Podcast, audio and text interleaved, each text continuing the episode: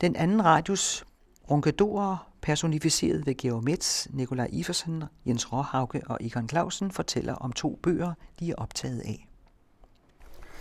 Så sidder ronkedorerne her igen, og det er som sædvanligt Egon Clausen, det er Georg Metz, og det er Jens Råhauke, og så er det mig, og jeg hedder Nikolaj Iversen.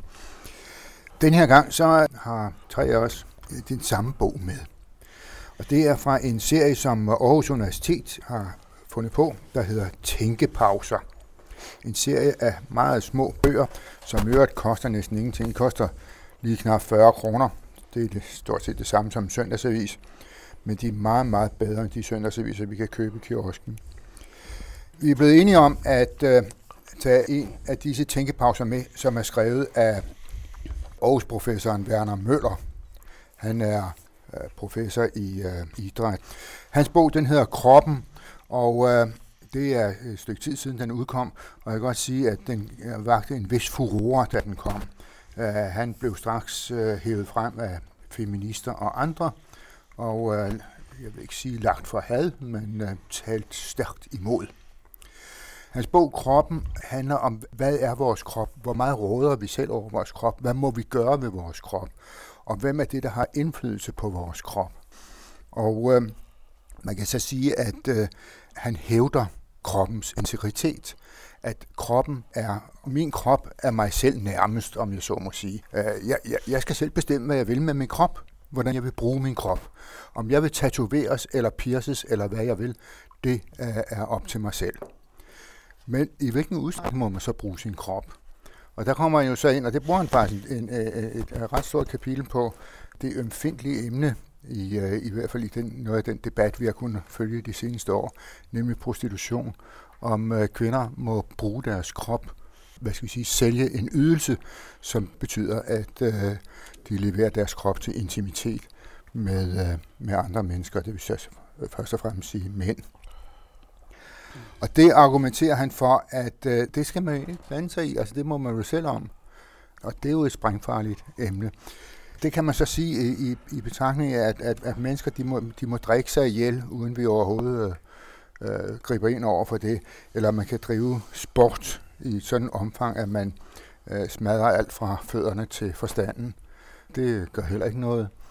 Men øh, hvis en kvinde hun øh, tilbyder øh, intim øh, omgang med en mand mod betaling, så er helvede løs jeg vil godt høre, hvad I andre har, Egon og, og, og Jens og, og, og Geo, du har så noget, andet, noget helt andet med, men, men, men det vender vi tilbage til. Så, så du øh, holder din mund nu her, mens øh, vi sidder og taler om krop.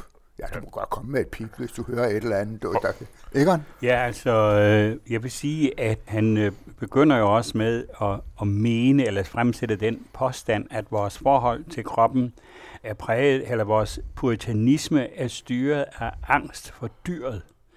Altså det øh, seksuelle begær, som er det ukontrollerede element i, øh, i vores ellers så kontrollerede øh, samfund og samfundsliv.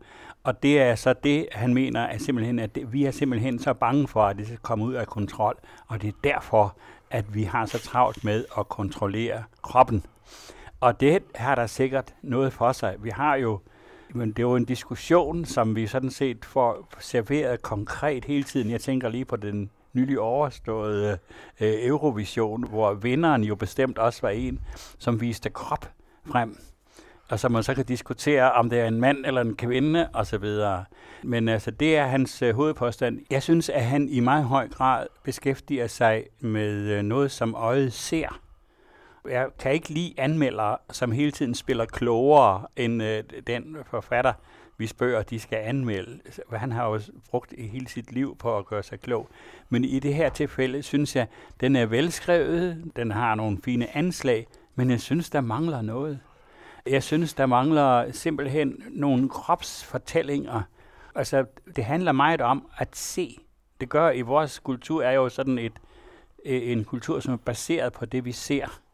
Det er stort set dansk naturfredning, er stort set baseret på postkort fra forrige århundrede, men det er også noget, man ser, ikke? Men, men der er jo også noget, vi føler, og noget, vi oplever, og især omkring kroppen er der jo ligesom sådan et spænd imellem på den ene side tortur, og på den anden side massage, altså øh, tortur og slag og lussinger og alt det der er jo, er jo eksempler på, eller forsøg på at kontrollere kroppe, for at få dem til at gøre det, man vil have, mens massage og kærtegn er lyst. Og jeg mener, hele den der berøring af kroppen er jo vigtig. Det er den ene ting, jeg savner. Den anden ting, jeg savner, han har godt nok et kapitel, der hedder kødmarkedet. Men det handler stort set kun om prostitution.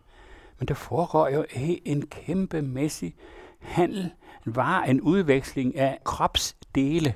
Ja, det skriver han jo også om. Ja, men altså hele det der med, at du kan få et nyt hjerte og en ny...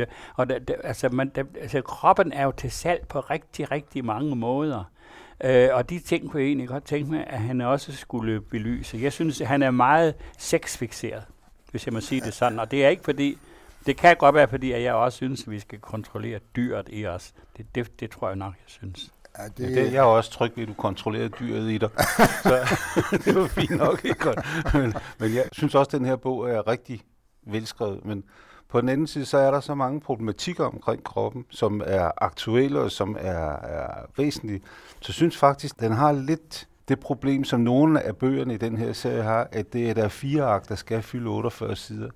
Han har jo en pointe, der er helt fantastisk omkring kroppen, hvor han tager udgangspunkt i sex, men hurtigt får det over på sport.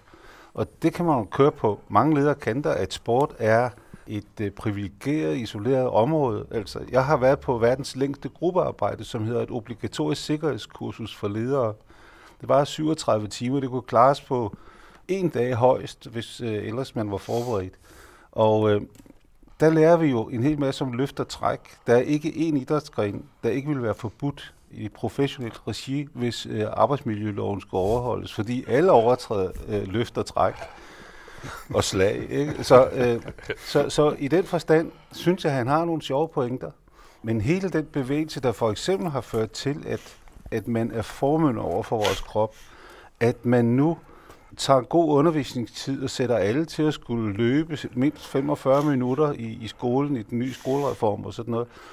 Det var et udtryk, som jeg synes er bedre defineret af filosofen Lars Henrik Schmidt, som siger, at det skyldes, at en krop, der ikke er velholdt, den belaster andres baglomme. Fordi øh, sygehusvæsenet er blevet så dyrt, så hvis nogen ikke passer på deres krop, så kan vi andre ikke acceptere det af fordelingspolitiske og økonomiske grunde, fordi de stjæler vores midler. Og alle sådan nogle facetter har han ikke med. Han kører enstrenget på den der sex- og sportsfixering. Det synes jeg er lidt ærgerligt, fordi men, den skriver smadret godt. Men, men Jens sagde ikke, om det kunne være sjovt at måske at, at forholde sig til det, han rent faktisk beskæftiger sig med, og ikke det, I godt kunne tænke jer, at han beskæftigede sig med. Altså sådan, sådan kan vi jo godt øh, gå ud og sige, at vi kunne egentlig også godt tænke mig at have skrevet en helt anden bog om Werner Møller. Kunne han ikke have skrevet noget om, om stangspring, for eksempel? Det synes jeg er meget mere spændende, end at skrive om kroppen. Jeg, jeg vil sige, at jeg er træt af den der sexfixering. Jeg er ikke træt af sex som sådan, men jeg er træt af, at, det, at nu skal det være ligesom det tema, der skal gøre det spændende, og både at læse tekster og være til og så ja. videre. Ikke? Og jeg betragter det som ordinært. Øh, Virkelig. Ja, det kan du så gøre. Men, men, men jeg tror også, at... Øh, Øh, det kan jeg selvfølgelig ikke vide, men jeg har sådan en eller anden fornemmelse af, at Werner Møller er blevet provokeret af den, det som vi kalder den nypuritanske debat, øh, som øh, blandt andet mange feminister fører, ikke? og det gælder nemlig primært øh, prostitutionsdebatten, ikke? Hvor, hvor, man, hvor man vil have noget forbudt, der er forbudt i forvejen, ikke? og øh, så vil man have også noget forbudt, øh, hvor der ikke er nogen grund til at forbyde det. Det er det, han, han øh, jeg tror, han lader sig provokere af, og derfor giver han, han giver virkelig svar på tiltale her i det spørgsmål der. Jeg synes, det er rigtigt, Egon, som du lægger ud der med at sige, krop og seksualitet hører jo umådeligt meget sammen. De, de, de, de styrer jo hinanden. Og det gør det jo i, uh, i, i meget andet end, end, lad os så komme væk fra det der med prostitution og pornografi for så vidt, ikke?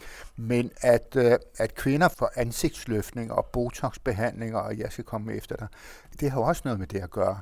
I en eller anden form for man skal sige, ophøjet form. Man arbejder med det, og kvinder arbejder med det. Han har jo et vidunderligt eksempel med, at han sidder i, i en lufthavn, og så ser han en kvinde, og hun, altså hun ligner jo nærmest en teenager, men så kan han jo godt se på kroppen og hænderne, at, at hun er jo ja, næsten tusse gammel, og hun har jo simpelthen været under kniven så mange gange. Hun er fuldstændig glat, og det er helt forkert.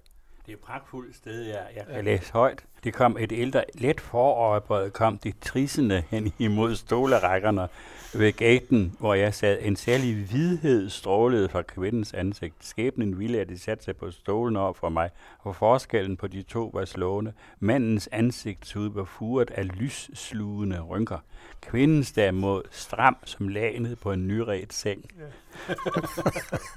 Men altså, hele den diskussion, der er der, den er, den er jo også øh, behæftet med, med, med påstande og, og med, med beskyldninger og med nedvurderinger. Altså, hvis en kvinde har lyst til at betale en formue for at få øh, løftet ansigtet, eller hvad man nu gør, eller, eller få større eller mindre bryster, eller hvad, so what? Altså, det er da hendes egen beslutning. Ja, men jeg bliver nødt til at være lidt kritisk igen, for jeg synes, det er et hjørne af den her problemstilling. Og, og den der med, med kroppen, altså hvordan opfatter vi kroppen? Han, han har hele det der øh, seksuelle porno og prostitution og så videre, ikke? Men hvis man kommer i forbindelse med sygehusvæsenet, hvad vi jo alle sammen gør, så vil man hurtigt med det samme, allerede når man trækker sit nummer, så bliver man jo reduceret netop til en krop, en maskine, som der så kommer forskellige øh, reparatører ind og, og kigger på og retter på og skærer i og skifter ud og sådan noget. Men vi har i lange stræk har vi øh, reduceret os selv netop til sådan nogle maskiner, der kan repareres. Og hele den diskussion, som jo har, vi har jo levet højt på, eller hvad man nu skal sige, i århundreder, nemlig forskellen mellem krop og sjæl. Uh, hvis der er en forskel, det tror jeg ikke. Jeg tror, at det, vi kalder for sjæl, er simpelthen vores krop, der definerer sig selv. Men den diskussion, synes jeg, havde været mere interessant, end at diskutere, hvorvidt 80-årige kvinder har lov til at bruge ansigtsløftning. Det må de da selv om. Jo, men, Inger, men det, det andet, det vedrører os hver eneste dag. Ja, det er jo vidunderligt, du siger det, og det er rigtigt alt muligt. Men, men, men det er bare en anden bog. Ja, men det er også det, jeg siger. Jamen, så, jamen, all right, så, skulle, så, skulle vi jo have, så skulle vi have fundet en anden bog. Prøv lige at høre ja, Når man skriver i bestemt ental kroppen, så regner man med, at man kommer lidt rundt om den, og ikke bare øh, er nichefixeret. Den burde have krop. Må jeg spørge om en ting? Jeg er jo i den heldige situation, jeg ikke har læst bogen på grund af en misforståelse, som jeg beklager. Men det, jeg forstår på det, det er, eller på, på dig, Nicolaj, det er, at han siger, at man selv råder over sin krop. Altså, det er hans hensigt med den. Nej, det siger han netop ikke. Han siger, for vi råder ikke selv over vores Nej. krop. Fordi uh, hele modeindustrien for eksempel, har jo en kolossal indflydelse på vores krop. Oh ja, men det er jo en side af at men, men altså, det er jo en selvfølge, at vi ikke råder over vores krop som samfundsindivider. Altså det kan vi jo ikke gøre. Altså man kan sige, at kroppen bringer hensigten hen til gerningen. Allerede der har vi lagt nogle restriktioner. For eksempel hvis der står et skilt, der siger adgang forbudt, så er man jo ikke herre over sin krop. Man kan ikke flytte sin krop hen til de steder, man gerne vil. Altså det er det, jeg mener med det. Og det, det, det synes jeg er jo en mangel i den problemstilling, sådan som jeg hører, jeg taler om den.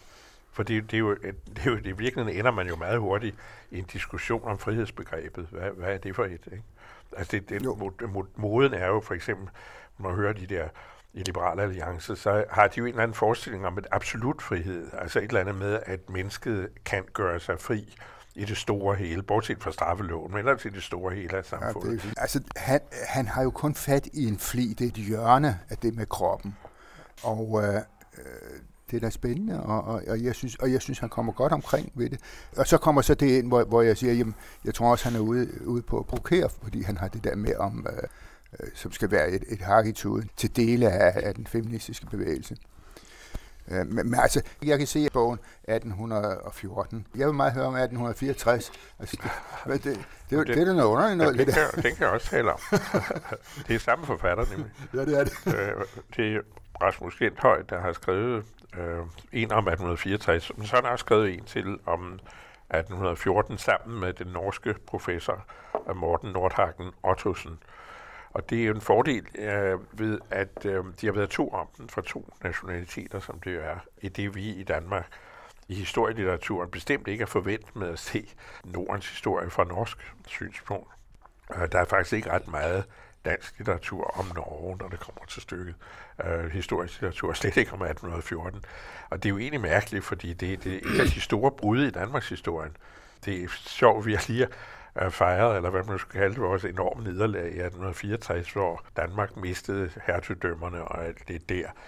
Og øh, øh, det er også tit sådan, når man taler, eller tit og tit, men man taler jo også af til, om de tabte svenske landsdele, Skåne, Halland og Blekinge. Men det største, vi, vi har tabt, det er sådan set Norge.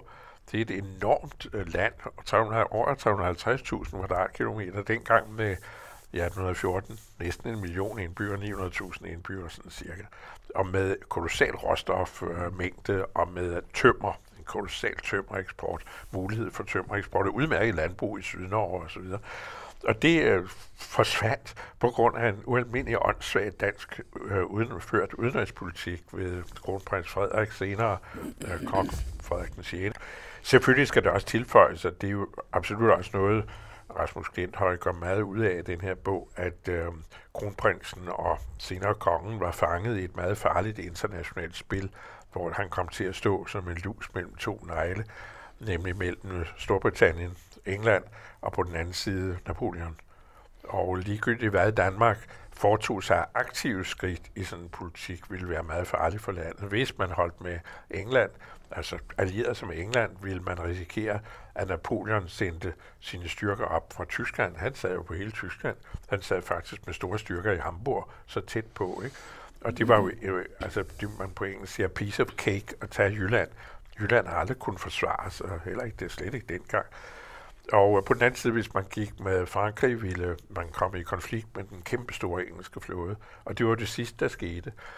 Det kontrafaktiske spørgsmål, det er, hvis man nu havde ført denne udenrigspolitik lidt mere forstandigt, hvis gamle Revendlov ikke var død, og hans søn, som ikke var så dygtig, ikke var kommet til, og man skal lige sige, at han var den, e- undskyld, Bernstorff, Bernstorff var den eneste, uh, kronprinsen havde respekt for, den gamle Bernstorff, så er det jo højst sandsynligt, at øh, en så dygtig udenrigspolitiker ville have kunnet manøvrere sig igennem på en eller anden fasong. Som mange af de tyske stater, selv under Napoleonskrigens værste øjeblik, øh, med en vis diplomatisk forstandighed i hvert fald overlevede.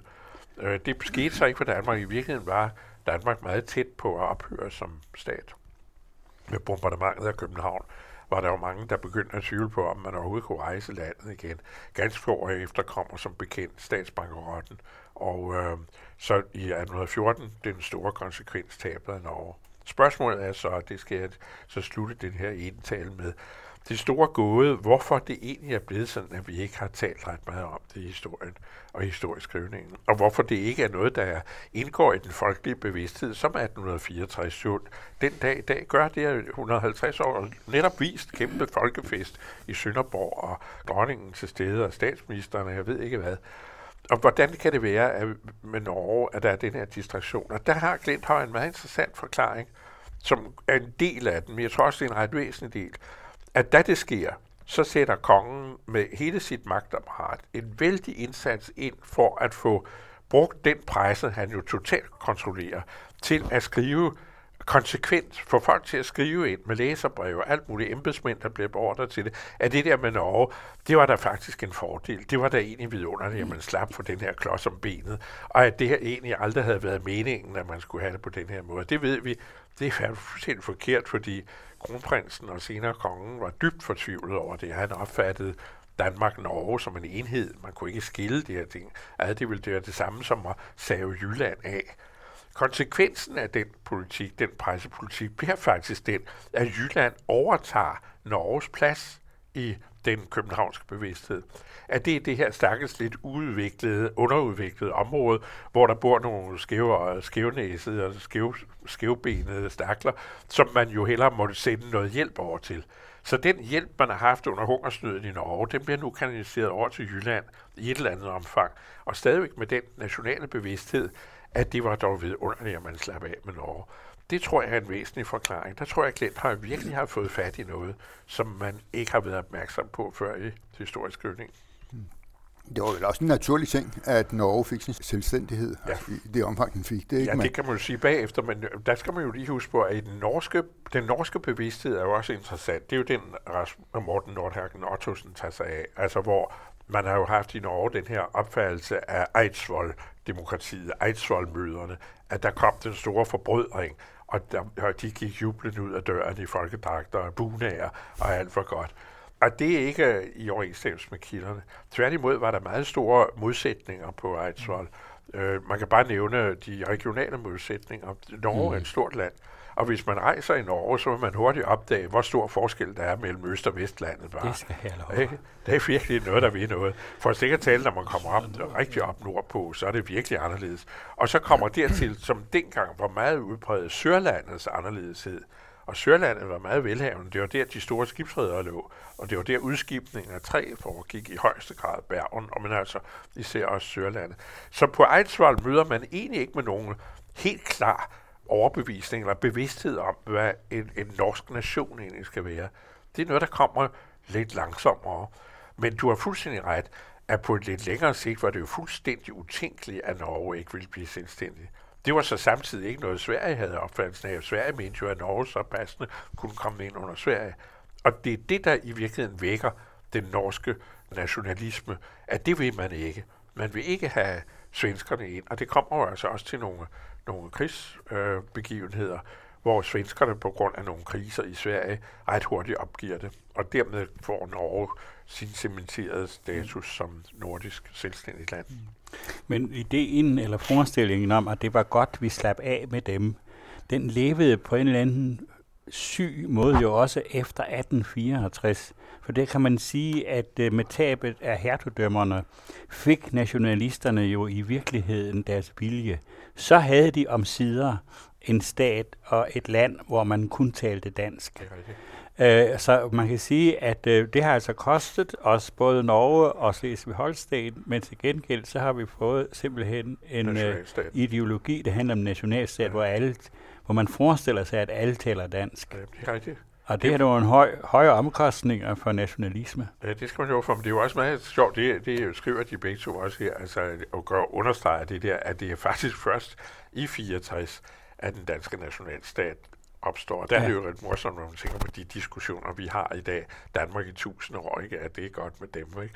Det, der så er beklageligt for den danske, skal vi sige, det, der så bliver tilbage af hele staten, og øh, det fællesskab, man så skulle forestille sig, der så kom ud af det trods alt, det er, at øh, der er ingen, der i den forbindelse nævner grønlænderne, færingerne og islændingerne.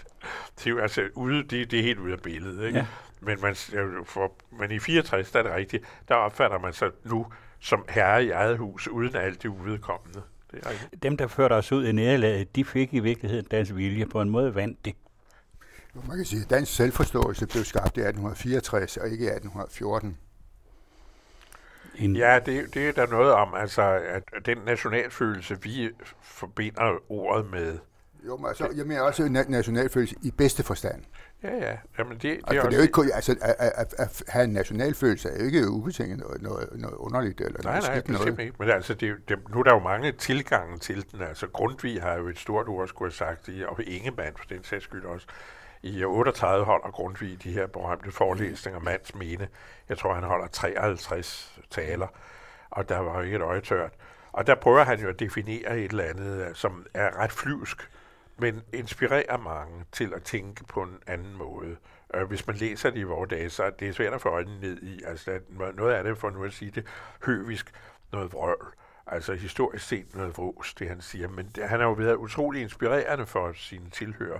Og der dannes en bestemt forestilling med Jørgens Bak til den danske oldtid og alt det dyre. Ikke? Men du har ret, det er først i 64, at man får en bredere folkelig forståelse af nationen. Det kan vi se på soldaterbrevene. Det er faktisk det bedste kildemateriale, man har. Hvor i 48, altså vil du gå tilbage til 14, så er der ikke én, der taler om Danmark af de almindelige mennesker. Det er slet ikke et begreb, man bruger. I 48 er det officererne, der bruger ordet Danmark, navnet Danmark, når de skriver hjem. Altså hvor man kan begynde at ane sådan noget, vi kender fra efterkrigsårene, besættelsestiden. Og i 64, der skriver de det alle. Der er der pludselig blevet fuldstændig bredt folkelig opfattelse af, at der er noget, der hedder den danske nation. Og altså den nationalfølelse, der så kommer frem omkring 1940-45, den, den så har sit, sit egentlige grundlag. Du kan sige, at det, er, at det der Danmarks begreb og dansk nationalitetsbegreb, det, det er noget, du kan sige, det er noget eksklusivt, men det rækker jo altså længere tilbage end 1814 og 1864. Men, men var eksklusivt, altså i dannede kredse. Ikke? Jo, det er jo det, spørgsmål det, det, kan du, det kan du se ud af den litteratur, der, der Ja, er... Hvis vi Men det er jo spørgsmål om, hvad, de, hvad, hvad folk dengang har ment med det. Altså, man, ja, det er der har jo det der lidt provokerende eksempel med Corfitz Ulfeldt, hvis du går helt tilbage til det, hvor man siger, han var landsforræder. Det begreb ville han næppe have forstået. Uh, han har øh, sikkert ville give en ret i, hvis man sagde til ham, du har været forræder mod kongen, i kongens forstand, så ville han sige, ja, ja, men det var jo også meningen med det hele. Men han følte sig mere som en del af en international adel. Altså, der kan man tale om noget, der var grænseoverskridende på det tidspunkt. Der tror jeg, det ville være meningsløst at tale om, om landsforræderi i moderne betydning. Begreberne ændrer karakter fuldstændig, Ja, ja, det ændrer, ændrer indhold. Ikke? Jamen, selvfølgelig. Det Ja. andet, jeg synes, der er spændende, øh, set fra norsk synspunkt, det er deres grundlov, Eidsvoll grundlov, den har været skrevet på dansk og bliver først oversat til norsk nu. Ja. Og den bliver så oversat til nynorsk og til bogmål. Men øh, nordmændene har jo glemt, at de er træsproget. Den bliver, så vidt jeg ved, ikke oversat til samisk. Det burde den jo. Men det, der er spændende ved det, det er jo, at der er jo noget, noget samhørighed imellem de lande, som bliver adskilt, som er helt unik. Altså nordmænd og danskere, nordmændene strømmer herned, når de skal fejre et eller andet. øh, Det, og, og, og, og danskerne holder jo rimeligt meget af nordmændene. Vi har meget mere afslappet forhold til Norge, end vi har til Sverige. Og Bjørnsen og Ib- Ibsen er en ovenikøbet en del af den danske kanon. Ja, og det kan jeg godt forstå, for han var, da han skrev, der var han dansker, ikke? Og han skrev på dansk. Ja, han de skrev, og det gjorde Bjørnsen, og det var de stort set også alle, stort set alle norske aviser. Ja. Det er jo også, altså også nordmand. og Holberg var også Ja. en nordmand. Ja. Men hvis du, hvis du går ind og læser en kronik i politikken fra et par dage siden, så går den ud på, at øh, al dannelse er kommet til Norge via København. Fordi alle nordmænd kom herned, alle forfattere blev udgivet, og det væsentligste element på et norsk åndsliv, det er, at der fandtes et forlag, der hed Gyldendal. Så samhørigheden er, der er så mange strømninger, så, så egentlig er, er det vel kun som nationer, man er blevet adskilt. Mentalt er man aldrig blevet adskilt. Ja, hvis jeg må citere Egon, der, jeg kan huske gang for meget lang tid siden, du sagde, at man skal ikke være blind for, at Jylland er landfast med Palæstina. og, og, og, og det er jo så rigtigt. I Danmark har der jo været en kolossal indflydelse sydfra, øh, og her tænker jeg selvfølgelig primært fra, fra Tyskland. Jeg tror, at, danskere, her taler vi selvfølgelig om, om øh, fine folk, ikke? Øh, de tog på dannelsesrejser. De tog ikke på dannelsesrejser til Norge eller Sverige, de tog på dannelsesrejser til Tyskland og til Italien og Frankrig. Jo, det gælder så også nordmænd, ikke? Altså, Det, det jeg vil sige med det, det er, at orienteringen i Danmark har, og det er, det er den jo stadigvæk, den går jo sydpå, og det går den så også vestpå. Og jeg vil lige sige en lille detalje om det der med uddannelsen, som jeg synes er meget sjovt. Da det endelig går op for den der, for nu at sige det meget igen høflige, den meget begrænsede Frederik den 6., øh, at øh, lokummet er ved at brænde, så skynder han sig at give en reskript om, at der skal dannes eller åbnes et universitet i, i Christiania i Norge. Øh, fordi det har han hidtil nægtet, men han er klar og nu må han altså gøre et eller andet, fordi den selvfølelse, de begynder at få, den skal tilgodeses med, at så kan de mindst få et universitet. Fordi alle nordmænd, alle over øh, latinskolen er uddannet i København hidtil. Ikke? Men hvis vi lige vender til den der norske opfattelse af, hvem de er og hvad de er for et folk, så var en af de store oplevelser for mig, det var et møde med en norsk professor, der hedder Kjell Lars Berge, som er, er, har skrevet en doktordisputat om den dansk-norske offentlighed i 1700-tallet. Og der har han påvist, at de religiøse traktater, øh, hvor der var en, der hed Hans Hauge, det er altså ikke ham, der Nej. skriver Jyllandsposten, men uh, Det han, jeg nogle gange tro. Ja, øh, men han skrev også en, han skrev traktater om alt muligt. Han var, han var øh, i, i lang tid den mest læste norske forfatter overhovedet. Øh, og hans øh, bøger og pamfletter blev solgt, blev kørt simpelthen i hestevogn ud i, i øh, bygderne i Norge og blev læst, og det var i slutningen af 1700-tallet. Og på den måde har han bevist, at den, det, som man i dannede kredse kaldte for den norske almue, den læste utrolig meget, men det står bare ikke i den norske litteraturhistorie, det står ikke i den norske selvforståelse, fordi der handler det om, at borgerskabet egentlig først begyndte at læse der i, øh, med Ibsen og Bjørnsen og hvad de nu ellers hedder. Men det passer ikke. Der var også der et jævnt folk, som læste meget mere. Når jeg siger det, så er det fordi, det er den historie, den kender vi også fra Danmark. Vi kender den også fra den diskussion om dansk identitet, hvor vi også har fået ørerne helt fulde med snik snak om, at det er netop Øh, ja, Grundtvig har selvfølgelig betydet meget, men det er alle de der, det, det hele borgerskabets opfattelse af, hvad det er for et land, vi lever i. Nedenunder eller ved siden af, er der rent faktisk nogle meget store strømninger, som bare aldrig er kommet ind i den almindelige Danmarks historie, som vi kender. Amen. Den anden Radius 4 ronkadorer, Erik Clausen, Georg Metz, Jens Råhauke og Nikolaj Iversen fortalte om to bøger, nemlig Kroppen, skrevet af professor ved Aarhus Universitet Werner Møller, og 1814, Krig, Nederlag, Frihed, skrevet af Rasmus Glenthøj og Morten Nordhagen Ottosen.